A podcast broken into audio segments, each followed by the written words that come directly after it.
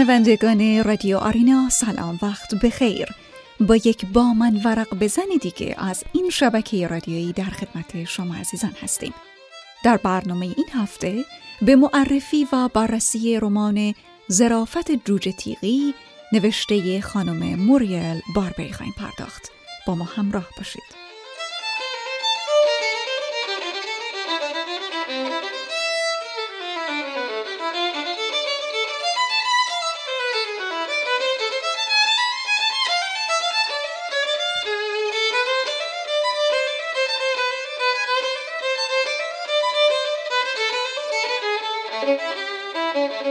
کتاب زرافت جوجه تیغی رومانی زیبا با درون مایه قوی از خانم موریل باربری رمان نویس مراکشی الاصل و استاد فلسفه است. به هنگام انتشار کتاب در سال 2006 از رمان استقبال گسترده شد و با فروش میلیونی و جوایز متعدد موفقیت های زیادی برای نویسندش به همراه داشت. این رمان همچنین در سال 2007 جایزه سال اتحادیه ناشران فرانسوی را از آن خود کرد. در سال 2009 نیز بر اساس این رمان فیلمی ساخته شد.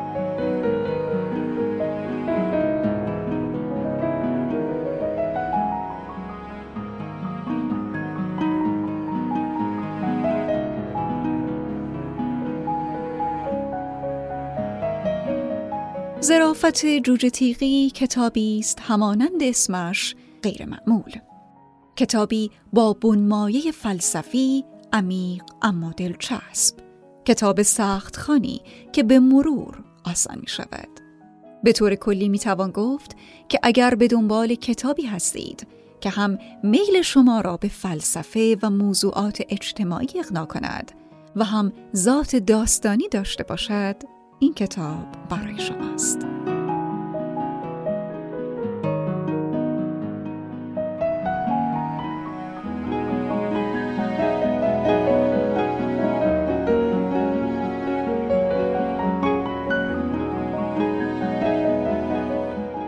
پشت جلد کتاب چنین می‌خوانیم.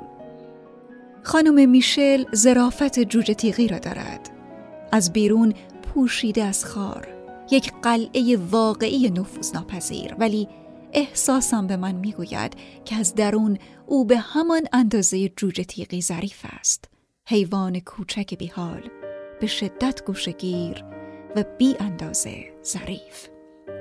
قسمت عمده رمان زرافت جوجه تیغی در مورد خانم میشل سرایدار 54 ساله یک ساختمان هشت طبقه در محله اشرافی در پاریس است.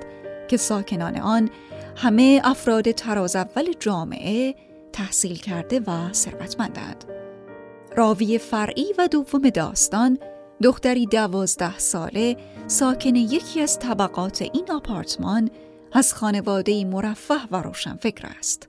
تا به اینجا تفاوت طبقاتی، فرهنگی و همینطور سنی دو راوی بزرگترین کنتراست و تضاد میان زاویه دید دو راوی متفاوت است اما ماجرا فراتر از این هاست خواننده کتاب در همان صفحات ابتدایی متوجه می شود که راوی اصلی یعنی خانم میشل فردی کتابخان و آگاه است و بعد در وهله دوم متوجه شغل راوی یعنی سرایداری می شود. پس در همان ابتدا ما با ساختاری عرف شکن و ضد کلیشه مواجهیم در مورد راوی دوم هم واز به همین منوال است خواننده با اندیشه عمیق روبرو می شود که از طرف ذهنیتی پخته به نظر می رسد و باز هم در وهله دوم متوجه می شود که راوی این اندیشه های عمیق صرفاً دختری دوازده سال است. تمام این پارادوکس های موجود دوراوی را در عین دور بودن ظاهری به هم نزدیک کرده و پیوند می دهد. داستان به طور کلی حول ذهنیات و اندیشه های خانوم میشل و پالاما یعنی همان دختر دوازده ساله می گردد و روابط و کنش های این دو را نسبت به آدم های اطراف بیان می کند. مکتب فکری که پالوما آن را در اندیشه های ابتدایش دنبال می کند به پوچگرایی نزدیک و همسوست. دختری دوازده ساله که با نگاه کردن دقیق به زندگی مفهوم درخور توجهی در آن نمییابد و از این رو ادامه زندگی برایش بیمعناست و بیشتر سعی در پنهان شدن از اعضای خانوادهش و پرداختن به نوشتن ذهنیاتش دارد. این میل به پنهان شدن از آدمهایی که به شدت به او نزدیکند اما نقطه اشتراکی بینشان نیست و از درک هم عاجزند در زندگی خانم میشل نیز تکرار شده است. زنی میان سال که از خانواده نسبتا فقیر و تمام کلیشه های مختص به طبقه اجتماعی خودش می آید. تحصیلات زیادی نداشته اما گرایش شدیدی به مطالعه و هنر دارد که همین علایق نامتعارف به نسبت سرایداران طبقه مربوط به خودش میل به پنهان شدن و پنهان کردن را در او به وجود آورده است و ما می‌بینیم که خانم میشل از ابتدای داستان سعی در مخفی کردن شخصیت واقعیش و هرچه بیشتر فرو رفتن در نقش سرایدار با کاراکتر دیکته و پذیرفته شده آن در اجتماع را دارد. به همان نسبت که برای جامعه پذیرفتنی و متعارف است که سرایدار یک ساختمان فردی کم سواد و بی اطلاع از فلسفه و هنر باشد لذت نبردن دختری دوازده ساله و مرفه از زندگی و یا عدم تمایلش به خرید و شرکت در مهمانی نیز متعجب کننده است. اما در این داستان به گونه انگار هیچ چیز سر جایش نیست و از طرفی همه چیز منطقی و همونطور که باید باشد به نظر می رسد و این هنر نویسنده در برقراری تعادل در عین ساختار شکنی است.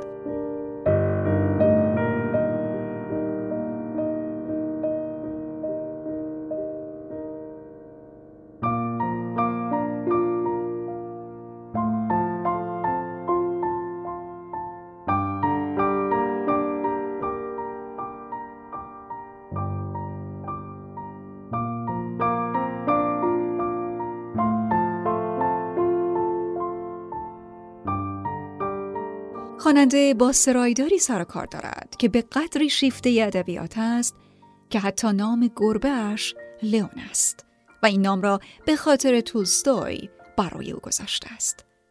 موسیقی خوب گوش می کند و شیفته فرهنگ ژاپنی و کارگردانی است که حتی برای طبقه بورژوا ممکن است ناشناخته باشد. سرایداری که غلطهای دستور زبانی کارفرمایانش آزارش می دهد اما سکوت می کند. مارکس خوانده و با فلسفه غریبه نیست. از طرفی دختر بچه ای که صحبتهای به اصطلاح روشنفکری خانوادهش برایش زجرآور است و خواهرش را که در رشته فلسفه مشغول به تحصیل است احمق می داند. معتقد است آدمهای اطرافش معنی زندگی را نمی‌فهمند و به قدری سطحی نگرند که در برابرشان سکوت می کند. شباهت های این دو کاراکتر به گونه است که می‌توان تصور کرد. خانم میشل پالومای بزرگ سال شده و آینده اوست. به نحوی که حتی پالومای اشرافزاده ادعا می کند می خواهد در آینده سرایدار شود. و پالوما نوجوانی خانم میشل است و این دو ادامه دهنده زندگی یکدیگر در جهانهای موازی هستند و یکدیگر را تکمیل می کند.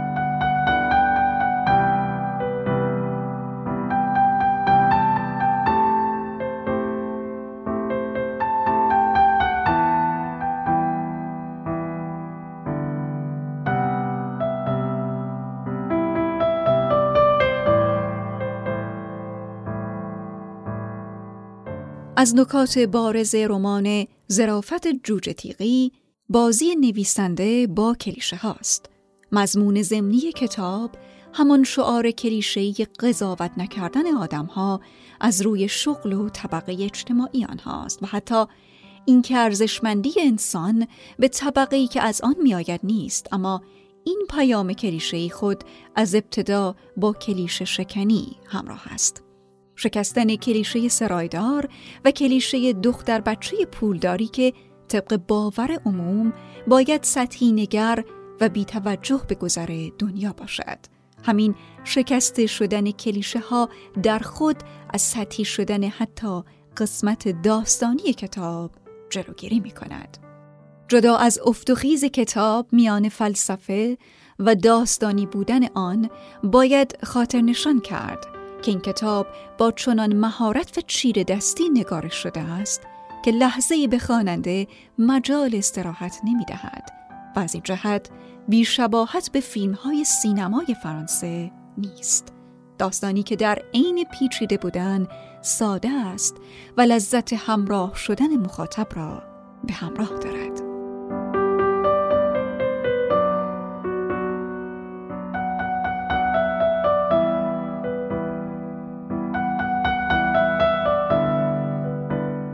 رمان زرافت جوجه تیغی کتابی است که همانند نامش و توصیفی که در پشت جلد آمده پوسته سخت و خشن اما مفهومی به شدت لطیف و دلچسب دارد و شاید به ما نیز تلنگری بزند که از جلد جوجه تیغی که در آن رخنه کرده ایم تا از قضاوت ها و بحث ها در امان بمانیم خارج شده و به شدت خود خودمان باشیم. مانند زندگی.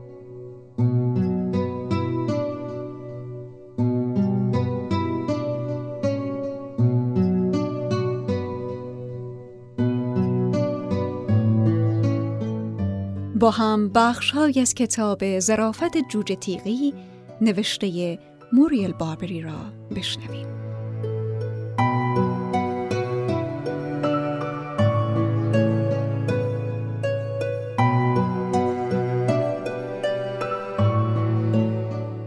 آدم خیال می‌کنن به دنبال ستاره ها میگردن اما مثل ماهی قرمزای داخل پارچ کارشون پایان می‌گیره. از خودم می‌پرسم آیا ساده ترین نیست که از همون ابتدا به بچه یاد بدن که زندگی پوچه؟ این امر ممکنه برخی از لحظه های زیبای دوران کودکی رو نابود کنه ولی در عوض به بزرگترها اجازه میده زمان بسیار قابل توجهی رو هدر ندند جدا از اینکه آدم دست کم از خطر یک ضربه روحی ضربه پارچ در امان خواهد موند.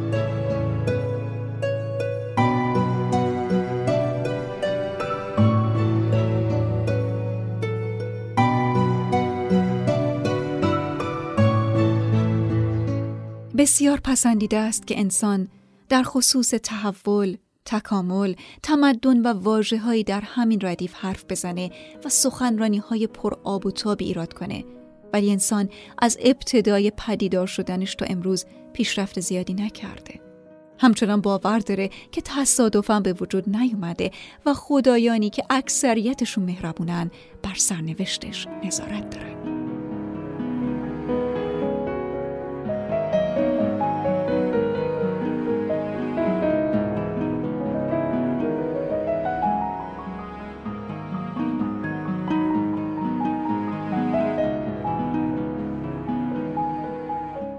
وقتی نگرانم به پناهگاهم میرم. هیچ نیازی به مسافرت ندارم. رفتن و پیوستم به قلم رو به خاطرات ادبیم کفایت می‌کنه. چه وسیله تفریحی شریفتر و چه هم صحبتی سرگرم کننده تر از ادبیات وجود داره و چه هیجانی لذت بخشتر از هیجانیه که خوندن کتاب نصیب انسان می‌کنه.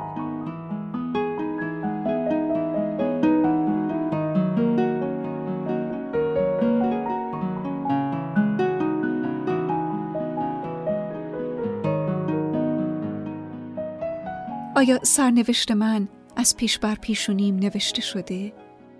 اگه می‌خوام بمیرم برای اینه که به اون اعتقاد دارم ولی اگه در جهان ما این امکان وجود داشته باشه که انسان چیزی بشه که هنوز نیست آیا خواهم توانست از این امکان استفاده کنم و زندگی باغ دیگهی جز باغ پدرانم درست کنم؟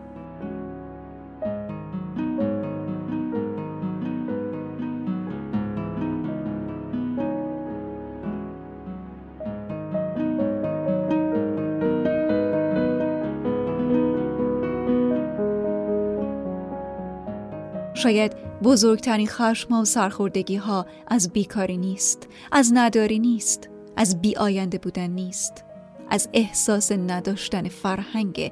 چرا که آدم بین فرهنگ های متفاوت نمادهای سازش ناپذیر چهار شقه شده. چگونه میشه وجود داشت اگه آدم ندونه در کجا قرار گرفته؟ اگه باید همزمان به فرهنگ ماهیگیران تایلندی و برجوهاهای فرانسوی گردن نهاد کدامین شخصه که بخواد این همه بار گران بودن رو تحمل کنه. به خاطر همینه که آدم ماشین ها رو آتیش می‌زنه می‌کشه و قارت می‌کنه.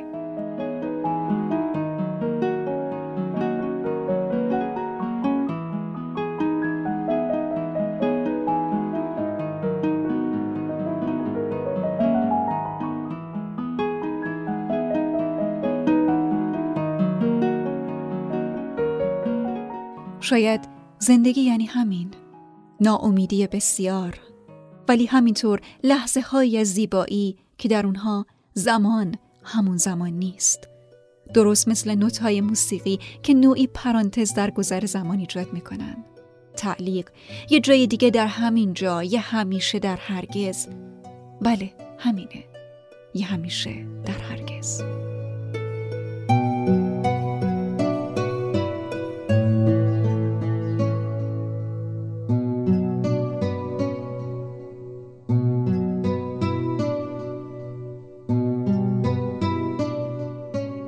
از اینکه تا پایان معرفی و بررسی رمان ظرافت جوجه تیغی نوشته موریل باربری با ما همراه بودید از شما سپاسگزاریم.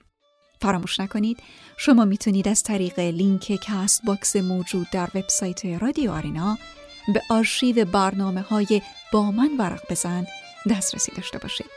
تا هفته آینده و معرفی و بررسی رمان دیگه خدا نگهدار.